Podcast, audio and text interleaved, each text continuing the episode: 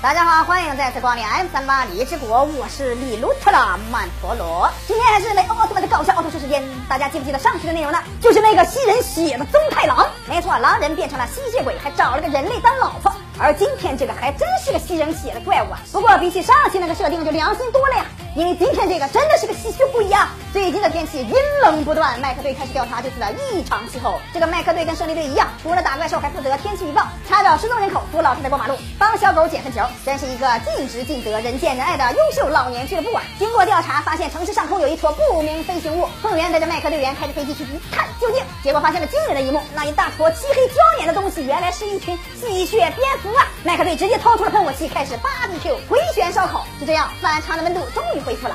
另一边，白子带着小香和小通往家走，可是，在路上听到了一个奇怪的蝙蝠声音。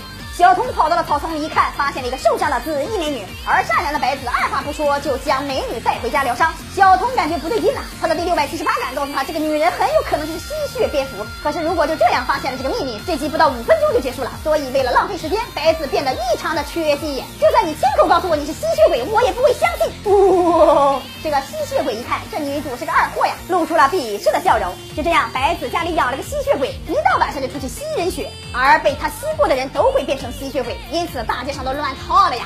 生化危机就这样开始了。为了找到血清，营救被吸血鬼变成吸血鬼的人，麦克队连夜搜索，希望找到把人类变成吸血鬼的吸血鬼的吸血鬼血清，挽救那些被吸血鬼变成吸血鬼的吸血鬼。啊啦啦啦啦啦！后来吸血鬼美女把白子、小童、小象全部变成了吸血鬼，准备守株待兔围堵凤元。结果这个凤元还真的来了。你看三人变成了吸血鬼，二话不说全部放倒。吸血鬼一看，我擦，对自己人都下死手，这还得了啊！快溜！转身变成了巨大的蝙蝠怪兽，攻击围堵他的特警队。凤元转身变成雷奥特曼怪兽一决雌雄。这只怪兽也不是面团捏的。呀，翅膀瞬间变出了剃须刀，准备剃掉雷欧的大鬓角。大家是知道的，雷欧的大鬓角可是他的。标志啊，所以雷欧誓死保护自己的。鬓角，不让他人侵犯。然后不会放光线技能的。雷欧，又一个光线技能打碎了怪兽的翅膀。